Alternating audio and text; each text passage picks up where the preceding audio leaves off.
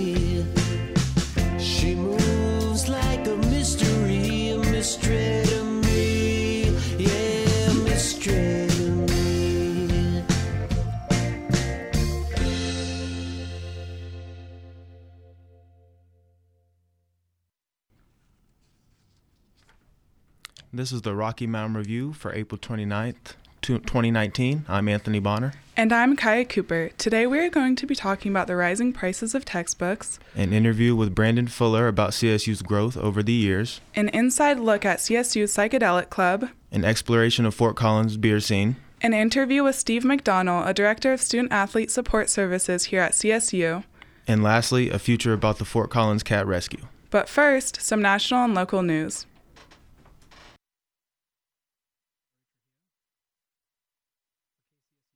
Brody Trujillo, and this is the National News Report. It's becoming apparent that the dramatic presentation by North Korean officials regarding the $2 million bill for Otto Warmbier's hospital care in North Korea was okayed and known about by the White House. The former State Department special representative to North Korea told CNN that his understanding was that his boss, then Secretary of State Rex Tillerson, had gotten the $2 million bill okayed with Trump in 2017. This conflicts with Trump's account last September, in which he said that he got the hostages back for nothing. The U.S. has still not paid the bill, which has remained in the Treasury Department since 2017. A U.S. Army veteran's plot to commit a terror attack on the Los Angeles area was thwarted today. The 26 year old said his goal was to retaliate on the New Zealand mass shootings. The FBI said on Monday that they received a tip about the gunman who killed one and injured three at a Southern California synagogue about five minutes before he opened fire. According to the Associated Press, one of the tipsters called the FBI's tip line at 11:15. The shooting happened around 11:30. The police arrested a 19-year-old John Earnest of San Diego moments after the shooting started. Earnest posted a manifesto in which he praised the recent New Zealand mosque and Pittsburgh synagogue perpetrators. Earnest killed 60-year-old Lori Kaye and wounded the synagogue's rabbi. Avengers Endgame almost doubled the previous worldwide box office record for its opening. The film made an estimated $1.2 billion, which topped the previous record, Avengers Infinity War's 640 million. It took the film just five days to reach the $1 billion threshold. Amazon announced plans to invest in um, over $80 million towards making one day shipping uh, the standard for Amazon Prime members. Amazon is looking to add to the over 100 million people who subscribe to Amazon Prime. The U.S. recorded 704 cases of the measles this year, which marks a 25 year high. This comes as a number of parents in the U.S. believe that vaccines cause autism despite no scientific evidence to back up those claims. The previous high measles cases since 2000, when the uh, disease was declared dead, was 667 in the entire year of 2014. A gay BYU student came out in his valedictorian speech.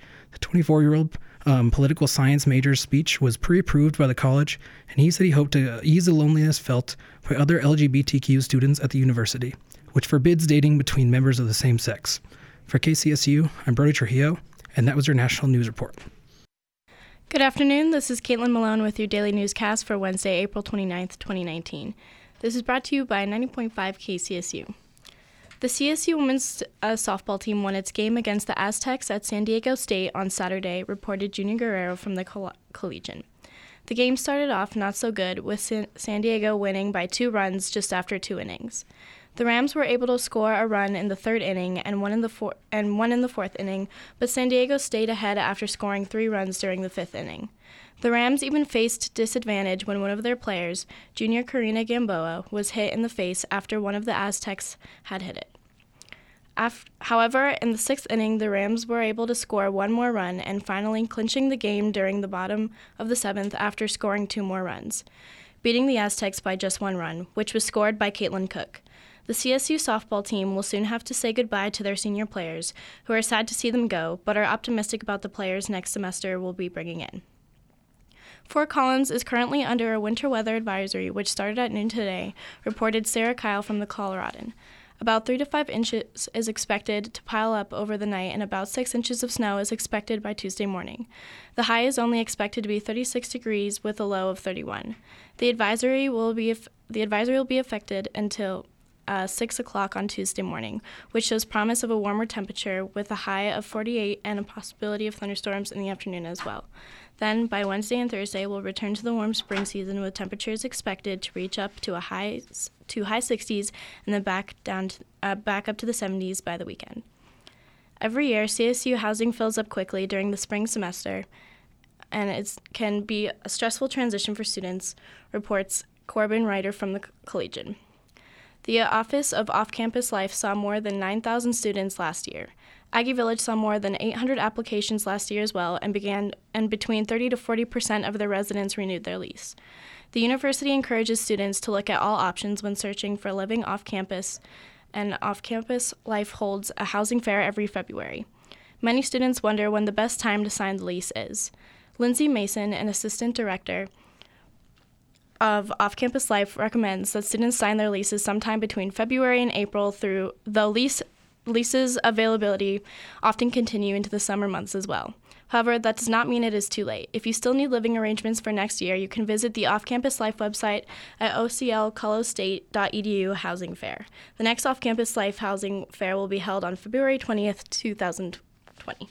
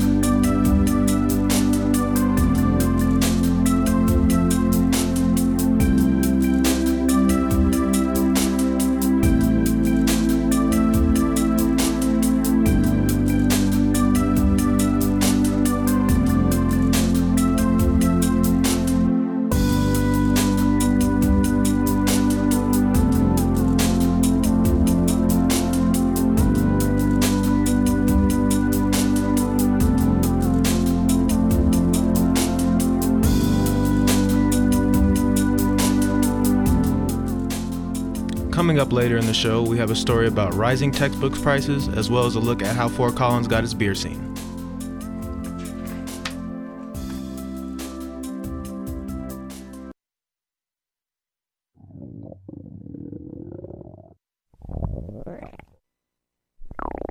Wow, sounds like you're hungry for some local music. Tune in to the local lunch hour every Wednesday from 12 to 1 p.m. to satisfy your cravings. Only on 90.5 KCSU Fort Collins with me, DJ Danish. Mmm, yummy.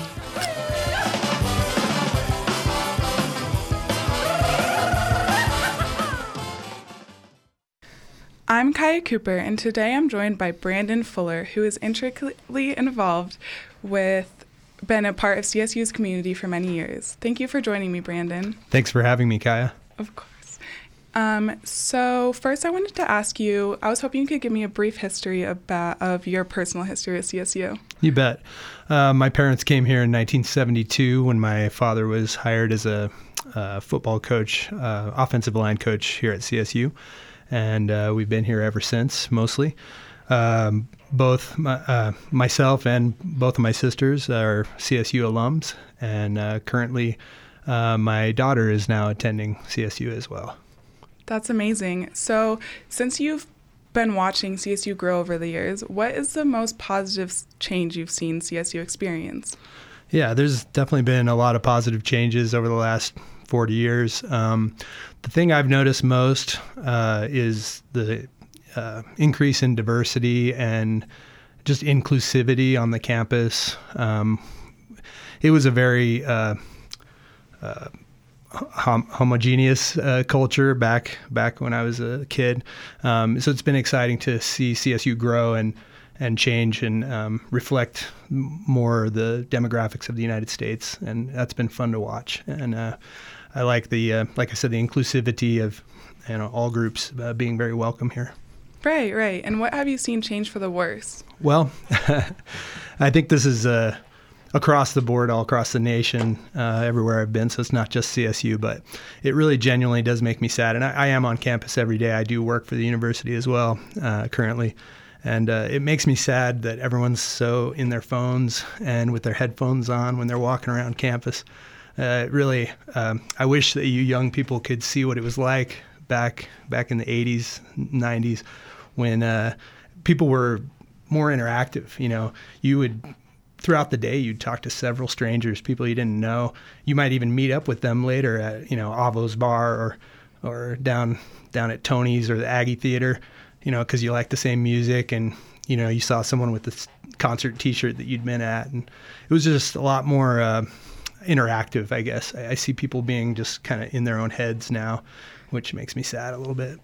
And since we're on this topic, I was hoping you could have a nostalgic review. Um, I remember you telling me earlier about the flood you actually experienced when you were a student here at CSU. Uh, would you mind telling me more about that? It's really interesting. Definitely, Kaya. Uh, so, yeah, that was quite a night. Um, a lot of memories. Um, I happened to work at Avo's uh, back then, and I was working at, I was a college student, CSU student back then, and uh, I was working at Avo's that night. I was a cook, and uh, it was a rainstorm like I've never seen anywhere in the country, and I've, I've been all over this nation, and I've never seen so much rain. I actually looked up some stats just because I was curious. Um, it, it actually rained 14 inches in 30 hours, which is about the same amount of rain that we get in a year in Colorado normally.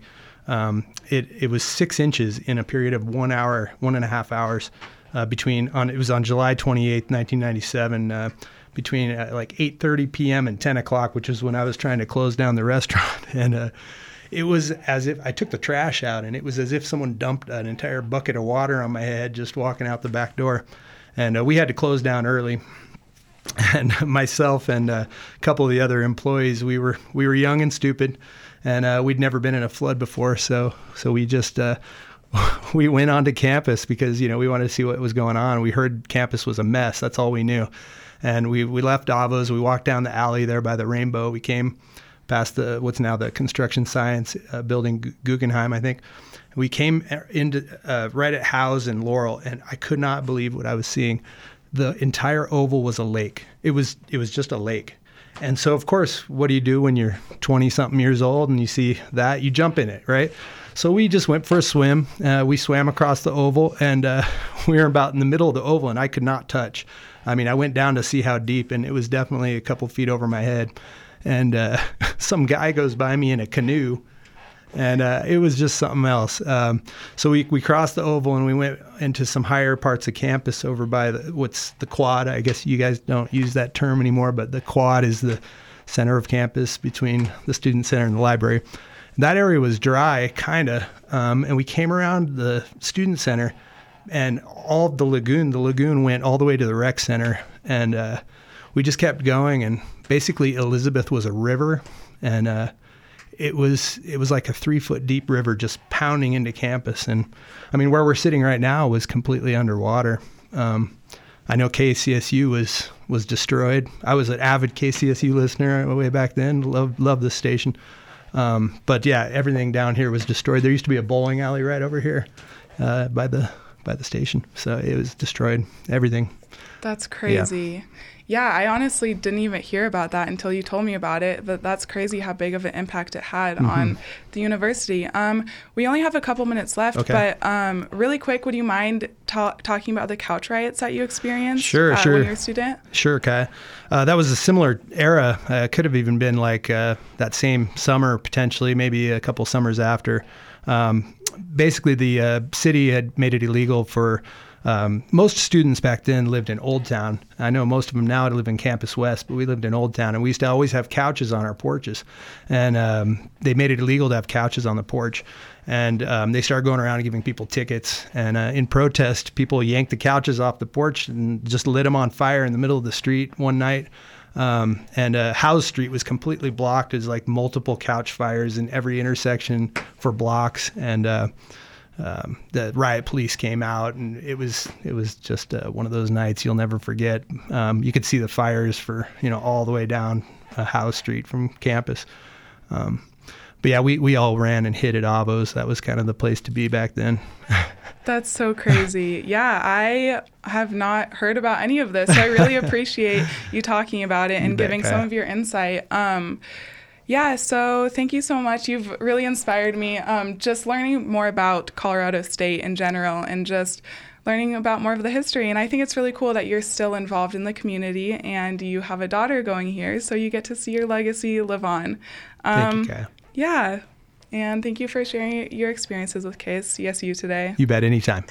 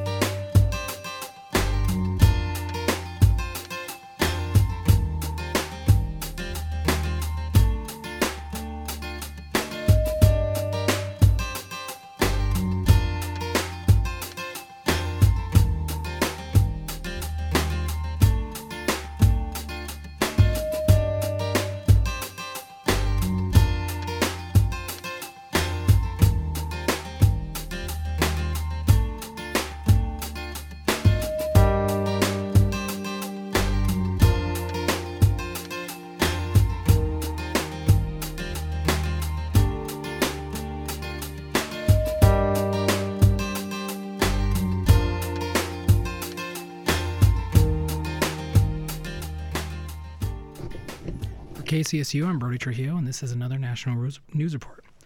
Trump accused the media of pushing Joe Biden's candidacy, candidacy today in a tweet calling Biden Sleepy Joe.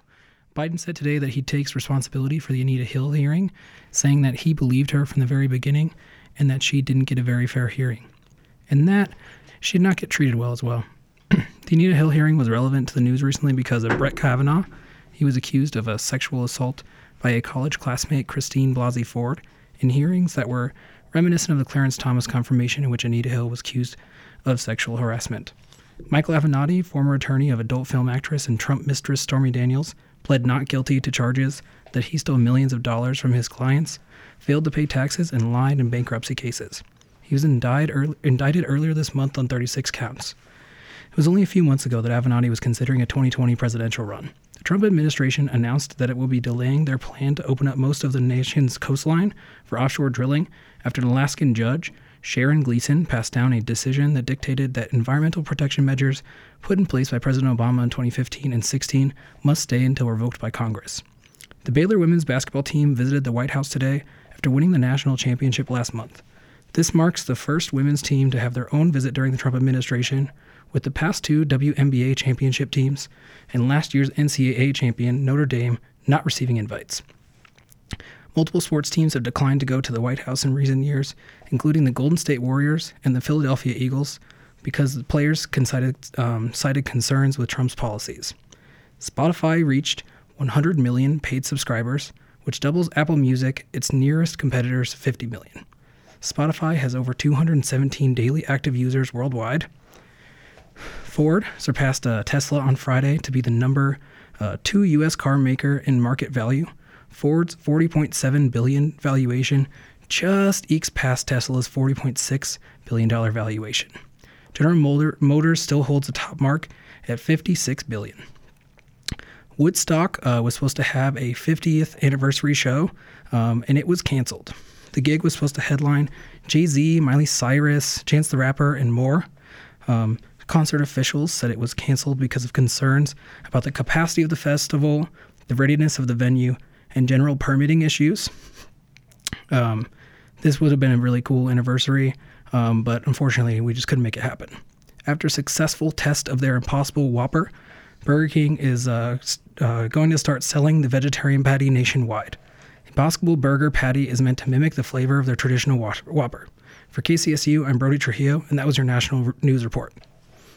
Coming up later in the show, we have an interview with Red Truck Beer Company, as well as a look at the rising cost of textbooks. Keep it tuned here on the Rocky Mountain Review.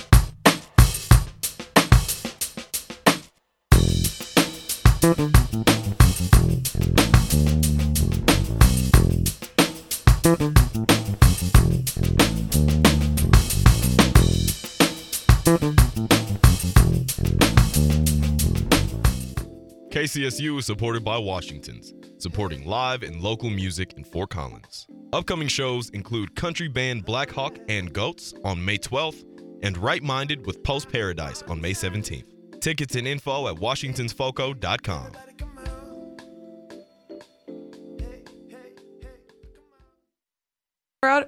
Colorado is home to many great nationally recognized breweries, like Coors and Golden and New Belgium housed right here in Fort Collins. Like many college towns, Fort Collins is known for its many local breweries, including New Belgium, Odell, and many, many more. But how does Fort Collins have such a great beer scene? What makes Fort Collins so special? Reporter Anthony DeCosmo sat down with Laird Molderink and Cody Highland from Red Truck Beer Company to talk about why Colorado and Fort Collins is such a hub for breweries. Let's give it a listen.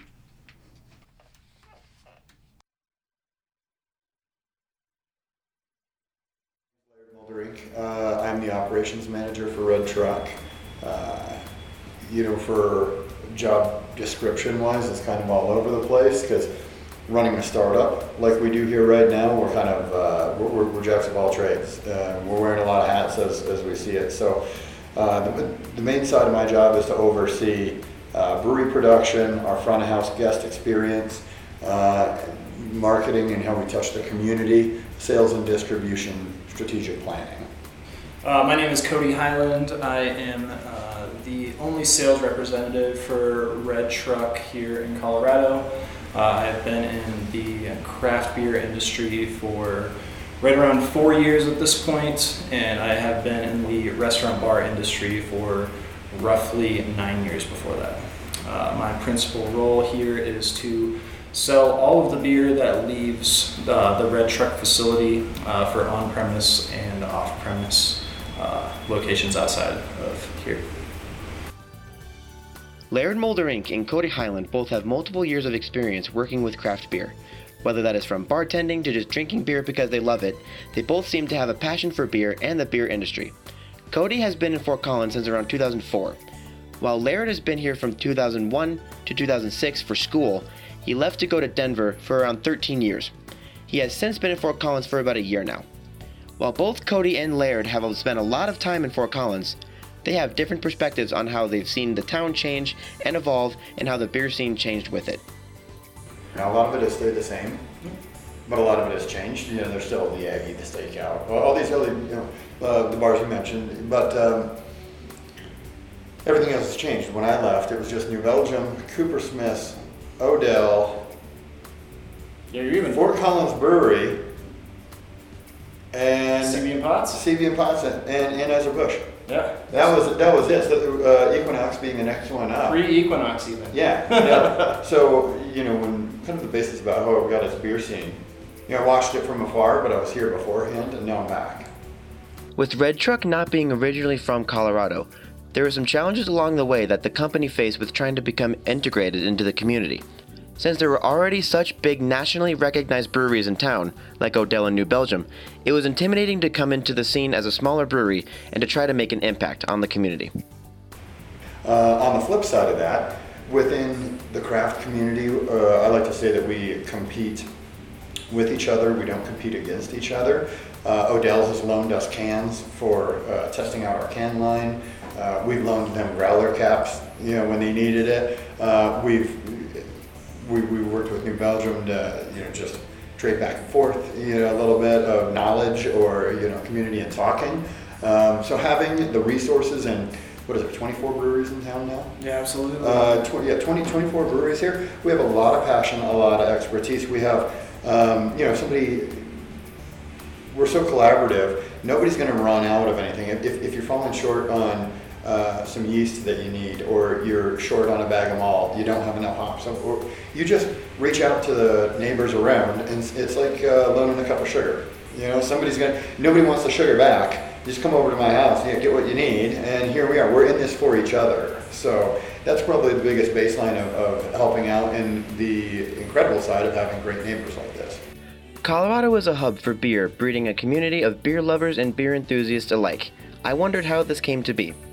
The outdoor lifestyle here doesn't hurt the microbrew scene because microbrews are all about quality ingredients. Um, you know, most of the brews that you see around here will use local ingredients if they can find it even. Um, and it just seems like a total, a total symbiotic, you know, relationship between, you know, be it, be it farmers or you know, malting companies or, you know, other breweries. Uh, it's it's all about community, camaraderie, and um, you know, it seems to me that a lot of the, you know, the folks that work in craft beer here in Colorado are super genuine, awesome people.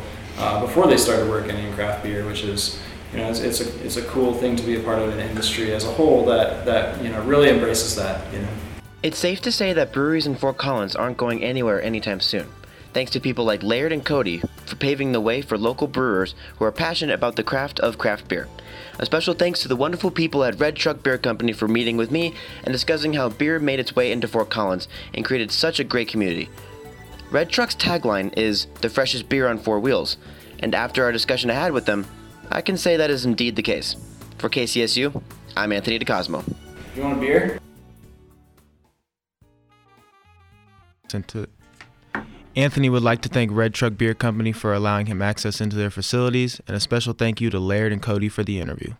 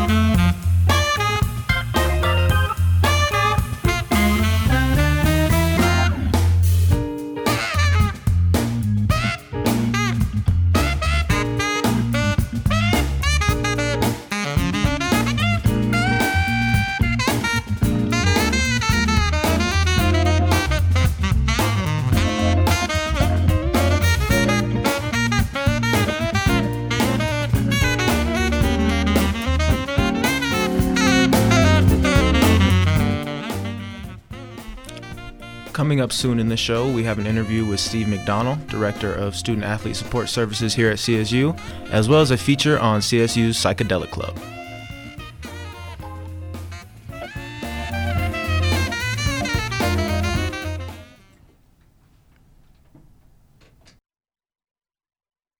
College of Liberal Arts and the English department. They bring community literacy workshops to men and women incarcerated in the Larimer County Jail and to young people residing in local crisis centers. Each week, teams of CSU students and community volunteers facilitate 90 minute creative writing workshops. For more information about Speak Out, visit csuclc.wordpress.com. Preparing to buy books for the next semester, here's Lily Fordyce talking to a few CSU students on the rising price of textbooks. Textbooks cost a lot and aren't always necessary. For many of us, the textbooks we buy sit on a shelf, unopened and gathering dust, only to be sold back for a whole lot less. With textbook prices on the rise, I was curious to hear what students thought and their opinions on why they think prices have changed. Textbook prices are rising, specifically for college students. And part of it is because there's like just a handful of publishers, so it's not quite a monopoly, it's more like an oligopoly, where they have basically complete control of the market and they can dictate prices as they you know deem fit. And then there's a complex interplay between those publishers and schools. So it's like a really it's not a fair system by any means. And then what they do is they'll repackage information with minor minor changes you know every edition and then upcharge you for that even though the content is essentially the same or they'll add in things that people don't use or don't need so just like random supplemental materials that they know nobody uses or needs. And then the big one's access codes because you, you know like online textbooks now, and so part of like trying to get on on get in on that market is like hey you know you get the access code too. In reality, they're just like they're charging you for no reason. It's not because the materials are necessarily that expensive it's not because there's brand new content, it's purely just like a market mechanism. And so the more and more people buy used textbooks, the more and more these publishers, in order to maintain their already really unfair profit levels, will just keep repackaging and repackaging things at more and more expensive rates to try and get the most uninformed consumers, i.e., college students and high school students. I think that textbook prices are rising, probably majority because of greed, kind of the same way how college, just in general, the price is rising. Textbook prices rising doesn't really ever affect me because I pirate everything because they were too expensive when I started, anyways. Well, I'm a sociology major, so I don't use textbooks a whole ton. The only time that it really affects me is when I'm in one of the gen ed classes that we're required to take. Um, and usually I'd be fine with just finding like a free PDF version online, but a lot of the times you're forced to buy it because of the inclusive access program, um, where a lot of professors will assign homework and reading and stuff through that program, and it'll, like, if you don't buy the textbook and the program, you will fail the class.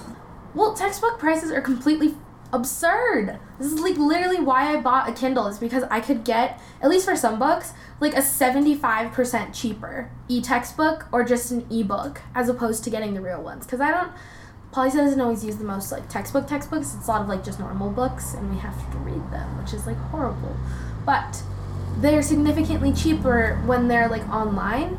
I already pay all these student fees and all this tuition and then most of the time every year it's gonna it's gonna be anywhere from like 500 on the low end to a thousand for a whole year's worth of textbooks and access codes and school supplies. Like that's like insane. And most of that cost is literally textbooks.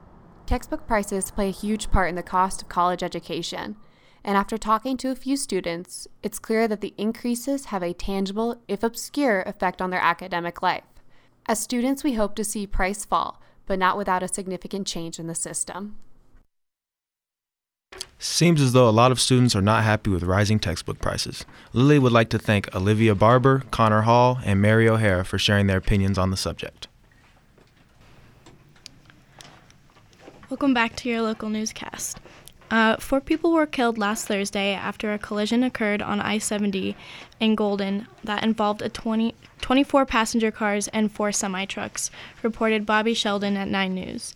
The four victims are 61 year old Doyle Harrison of Hudson, 67 year old William Bailey of Arvada, 24 year old Miguel Angel Lamas Arellano, 24 of Denver, and 69 year old Stanley Politano, also of Arvada. Ten other people were also treated for injuries. 23 year old Rogel Lazaro Aguilera Mederos of Houston, Texas, says the brakes in his semi failed and noticed his speedometer read 85 mile, miles per hour just before the crash. Aguilera Mederos claims he decided to swerve back towards the traffic after believing he was going to die. He is faced he is faced a judge Saturday morning where he was arrested and charged with four counts of vehicular homicide and his bond was set at $400,000. A three truck collision happened in Loveland on Saturday afternoon, reports Hans Peter from the Loveland Reporter Herald. Police arrested a 27 year old man who is suspected in causing the crash. His pickup smashed into the side of a house at the intersection of East 1st Street and North St. Louis Avenue. One driver was sent to the hospital with non life threatening issues. Loveland Fire Rescue Authority crews responded to the incident at 4:41 p.m. and discovered two pickups in the intersection, with one driver still stuck inside. The house was deemed uninhabitable after the truck struck one side of the house. Tyler James Weigel was arrested shortly after the crash on suspicion of vehicular assault, failure to remain on scene after the crash, DUI, failure to report an accident, and violation of a traffic control signal. No one was seriously injured. Over 372 pounds of unused medication and prescription drugs was collected by the Fort Collins Police Department on Saturday for National Drug Take Back Day, reports CBS Denver. The day is meant to give people a chance to get rid of their no longer needed or no longer used prescription drugs before they can get into the hands of kids or abusers and keep down the prescription drug abuser rate. Over 200 people participated on Saturday, giving their unneeded medication to the program in Fort Collins. Many other cities across the state participated as well. Anyone who missed the event and would still like to participate in the Fort Collins to participate, the Fort Collins Police Department still accepts old or expired medication at their front desk every day. This has been your local your daily local newscast for Monday, April 29th, 2019.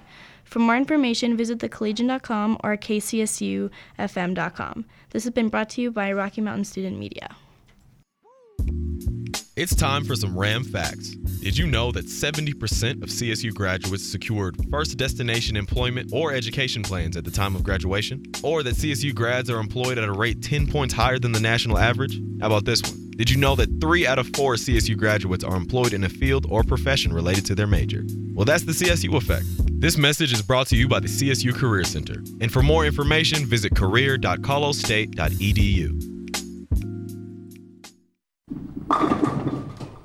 Support for KCSU comes from Chippers Lanes. Chippers Lanes offers laser tag, bowling, an arcade, and more. Thursday nights are college nights at all Chippers locations, and live music will be every Thursday at the College Center location. KCSU thanks Chippers Lanes for their underwriting support.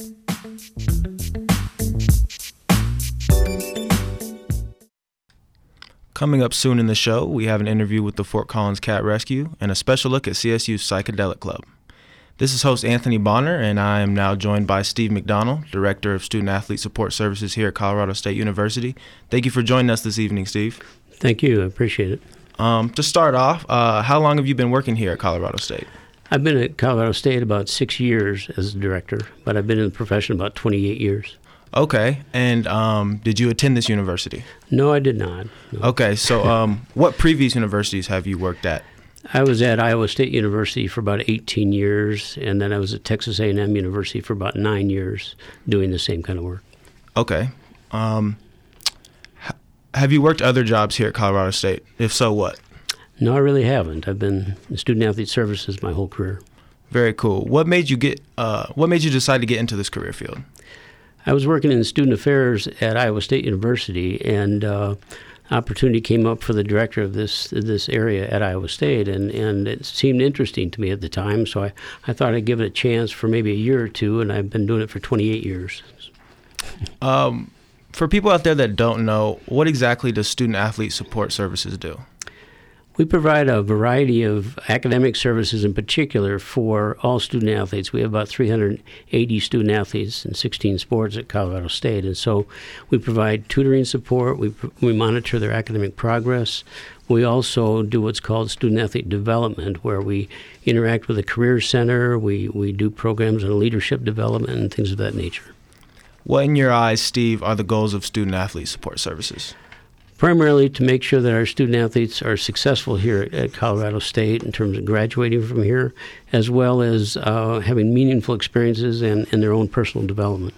Very cool. Um, and I'm not sure you have the exact answer on this, but has student athlete support services always been around here at Colorado State? It's I don't know the exact date it started, but I'm sure it's been here at least 25 years, and it's been quite successful here. How have you seen in your six years here um, student athlete support services evolve? Uh, it's interesting. We've had we've grown in the number of, of, staff that we have here. When I first started here, we had four full time staff. We have nine full time staff now, uh, both in terms of uh, staffing as well as the facilities. When I first came here, we were in a very small facility at McGraw Center, and, and now we have our own academic center. What do you see for the future of these services here at Colorado State? I think the future is very bright uh, in terms of the level of resources we're committing to it and uh, the quality of support we provide to the student athletes. And I think uh, it's a growing program here at CSU. Um, if there were any changes you could make to it here at Colorado State University, uh, what would they be? Oh, the kinds of changes. I think uh, one thing we've outgrown our facility, to be honest with you, and so I think we're at a point where we need to really focus on uh, expanding that to some degree, and also doing more in the area of student athlete development. That seems to be a growing area as well. Speaking of the facility, what all um, you know, what's all involved in the facility? What all do student athletes have access to in that facility? We have uh, a computer lab of our own, a 30-station computer lab that they can access. We have uh, six tutor rooms in the facility that they can use, and we have a large study area uh, for all of our student athletes. And we're open basically from 7:30 in the morning till 9 o'clock at night, so they have a lot of access. Um, how impactful do you feel uh, you guys are on student athlete success here at Colorado State, and just the overall student athlete experience from you know the academic to you know the the game and event aspect? Yeah, I think we're you know I'm a little bit uh, biased about that, but I but I think we've been quite successful in that regard. Uh, our student athlete graduation rates are actually better than the all university graduation rate, uh, and so we're quite proud of that fact. And and our student athletes are very much students and athletes. They, they take it quite seriously, and we really appreciate that. How important, just in general, not just at Colorado State, do you feel these services are for a university to have? I think they're very important. Uh, in Division One athletics, in particular, what's happened over the years is the amount of time that student athletes have to devote to their sports has increased over the years significantly, as well as all their academic demands and so on. And so, I think it's really essential that these kind of su- support services are there. Also, with the uh, progress toward degree rules and everything from the NCAA, it's very important that somebody is monitoring that closely with our student athletes. Since you've been around, um, you know, the profession for a while, and you've been at different universities, um, how do you feel other universities compare to CSU in this uh, aspect of student athlete support services? In this area, again, a little biased. I like I like the way we work at Colorado State in particular, the three universities I worked at. The main thing here is collaboration with a lot of resources on campus. I find that uh, Colorado State is very receptive to working with our staff and others to make sure that it's a, a successful program. And I think that's uh, a bit unique here at the university. Um, what has been your favorite part about this job? uh, most definitely seeing the student athletes grow in their in their experience here, uh, coming in as freshmen and kind of a little uncertain about what they're going to be doing here, and then to see them actually develop into more mature adults and grow and graduate, and uh, feel very proud of their experience here. If you uh, could say there's one thing or even a few things you've learned over the years um, in this profession, you know, what what would you say are the most notable? Hmm. The things I've learned is, is that the student athletes themselves are are genuinely quality people that I really enjoy being around. I didn't know that much about athletics until I got into this profession, and I find that uh, they're a wonderful group to work with. That they that they're generally committed to uh, their life both as as a student and as an athlete. It's been a really meaningful experience for me. And kind of on a, a, different subject, but the same subject. Um, how do you feel? You know, coaches and um, surrounding influences for student athletes. How do you feel they um, see these services? Oh, I think uh, most coaches very much appreciate the kind of work that we do. Uh, we have very good working relationships with our coaches here at Colorado State, and I think that's a significant part of it, that they want to make sure that their student athletes are successful in the classroom as well as in the particular sport. No doubt. And um, do you see yourself, you know, continuing this job at CSU uh, for many years, or? Actually, Anthony, I'm I'm about to retire. Okay, so uh, no, I don't see. I've been doing this for a number of years, and and I'll be retiring here pretty soon. But uh, I know we're leaving the program in very good hands. Very cool. Um, you know, that's that's awesome, and I'm sure you've had a great career. And uh, you know, I think that's really cool. Um, a very cool profession, what you guys do. I think that's a big part of the you know student athlete experience here at CSU, and uh, you know that's awesome. So I just wanted to thank you for joining us and uh, sharing your experiences about the profession here uh, on the Rocky Mountain Review this evening. Thank you. I appreciate it.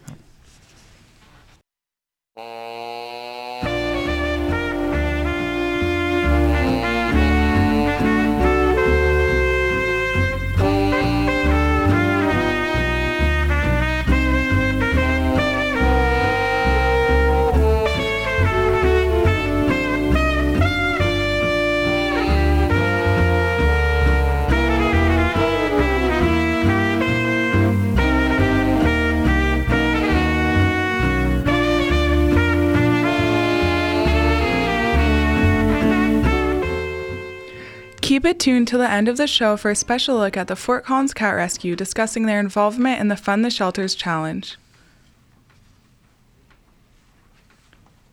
Austin Butterfield sat down with Teresa Egbert, the president of CSU Psychedelic Club, to discuss the club's goals.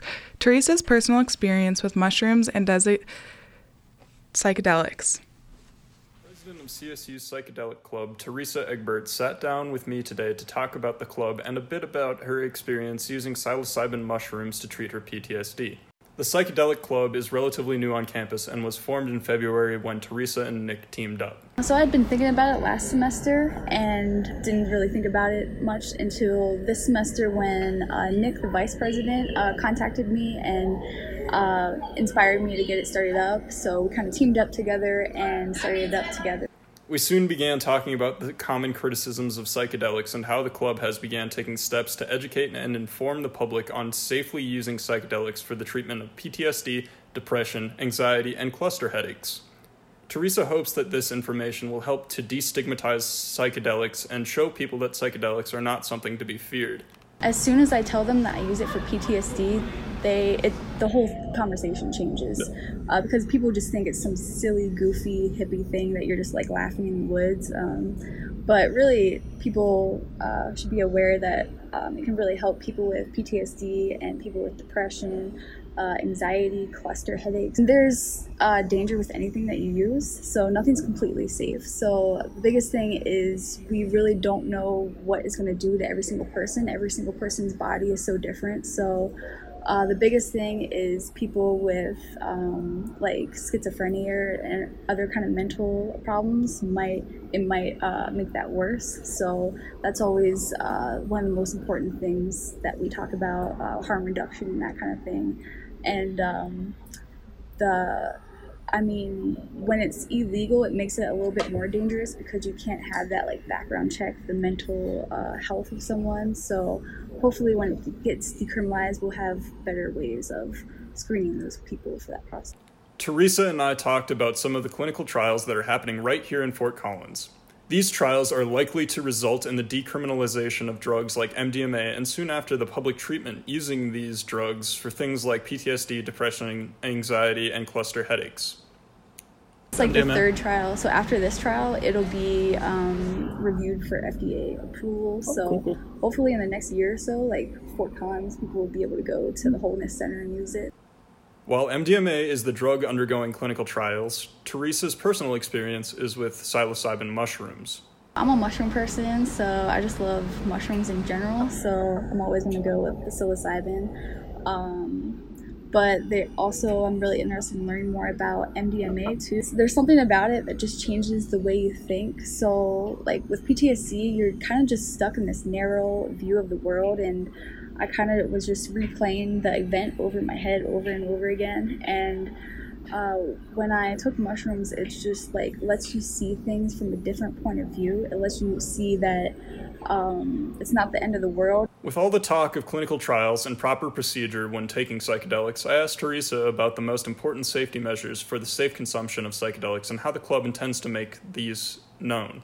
Just being educated on what you're using, and if it's um, something like LSD, you always want to test everything that you're using. With mushrooms, it's a little different, um, but with anything else, you want to test it. Make sure you know what is in it because it can always be cut with other dangerous things. So that's important to think about. I think the biggest thing is we really have a problem with uh, mental health in our society and it's not being addressed enough. So I feel like psychedelics are a new option for people with mental health if, issues and just um, psychedelics in general bring up that topic of mental health. So I feel like that's going to get that conversation of mental health started too. And a lot of our uh, meetings are about mental health and PTSD and that kind of stuff. When I asked Teresa if she had anything final to add, she had this to say. PTSD like really changes your life and once I started using psilocybin mushrooms, it just uh, changes the way you think and allows you to see things from a new perspective, uh, allows you to love yourself. Laughter really can be the best medicine. Like when you're really depressed or have PTSD, it's like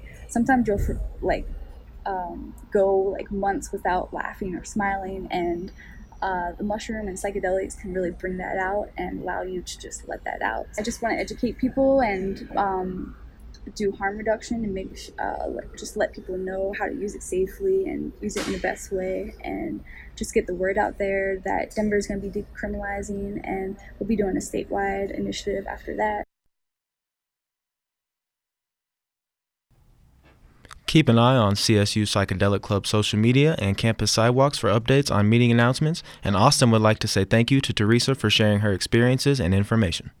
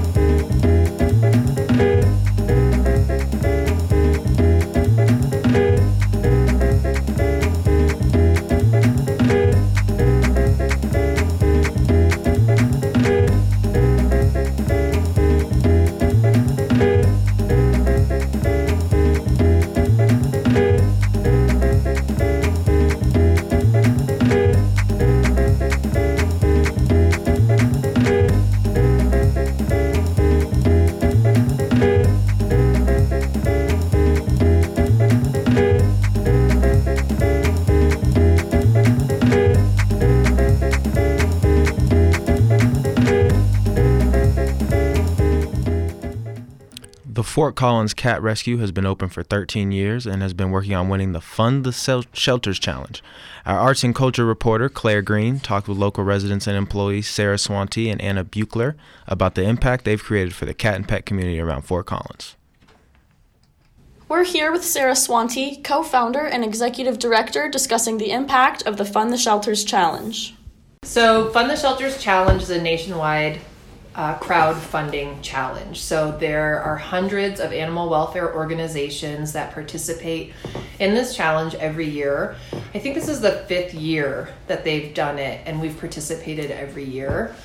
And our goal is to raise $130,000. Uh, people can give any amount, of course. I think the minimum is $10 that people can donate and I don't believe there's any maximum. So right now we have raised, I think we're getting close to forty thousand dollars in the first almost two weeks since the challenge started. Our goal is to raise one hundred and thirty thousand dollars. If we get first place in the challenge, meaning if we win the most money of all of the organizations participating, we will receive a $50,000 grant in addition to all of the money that we raise.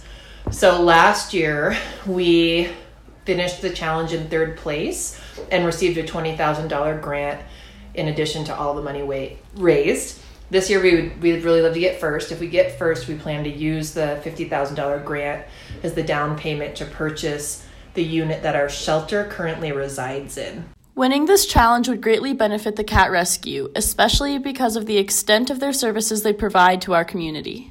We have two kind of major focus areas. One is obviously the sheltering and adoption of homeless cats and kittens. So we take in, at this point, more than 2,600 cats and kittens annually, which is pretty tremendous. The other focus area that we have is keeping pets in homes and out of shelters. And so we do that by providing low cost spay neuter, community cat program. We have a pet food pantry. And Anna can talk um, about that some. She's the manager for our community pet resources, which is us saying, how can we help you keep your pet versus surrendering it to a shelter, which Mhm. I believe is e- equally important to having a shelter for homeless cats and kittens is working with our community members helping them be responsible pet owners Mhm. keeping them those pets with the families that love them Now, here with Anna Buchler, Community Pet Resource Manager, with details on the programs the cat shelter offers. And last year with the kibble supply program, um, so helping people um, afford pet food, um, we helped 100, let's see, 735 animals. So that's 735 animals that are not going to shelters, that are not taking up resources in shelters and get to stay with their people, which is awesome. So I think um, those programs are equally as important as Sarah said. The Cat Rescue also opened a behavior center to reduce the amount of euthanized animals due to behavior issues. we started our behavior center it's been about a year now actually i think july was when it officially opened but we have a, a full-time veterinary behaviorist that does consults out in the community and that's part of our shelter intake prevention so if someone's having problems with their dog behavior wise or their cat and they're considering euthanasia they can actually reach out to us for help from a behaviorist she'll go to their home um, spend some time with the animal, get the history, and then give them a whole plan to work on that behavior and resolve it. That's awesome. Yeah. Because we know that if those animals end up in a shelter, there's a fairly good chance that they could end up on the euthanasia list. So, again, trying to prevent that from happening. Fund the Shelters Challenge will not only help the Fort Collins Cat Rescue, but our beloved pets here in Fort Collins as well. So you can donate to our Fund the Shelters page um, by going to our website, which is Fort Collins Cat Rescue Spay Neuter Clinic. Just or well, FCCRSNC.org. Yeah, I can Yeah. never spell it. Acronym for Fort Collins Cat Rescue and Spay Neuter. Um, it's the first banner on our website, and then also you can go to our Facebook page, and it's all over our Facebook page. This is Claire Green with the Fort Collins Cat Rescue, brought to you by 90.5 KCSU Fort Collins.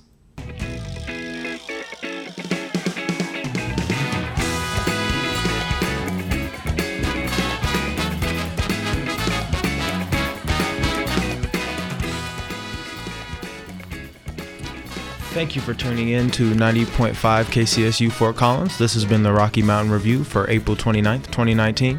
We would like to give a special shout out to all of our reporters, Anthony DeCosmo, Lily Fordyce, Austin Butterfield and Claire Green. as well as all the other interviewees from Red Truck Beer Company and the Fort Collins Cat Rescue. CSU Psychedelic Club, and other fellow students from CSU. A big thank you to our local and national newscasters, Caitlin Malone and Brody Trujillo.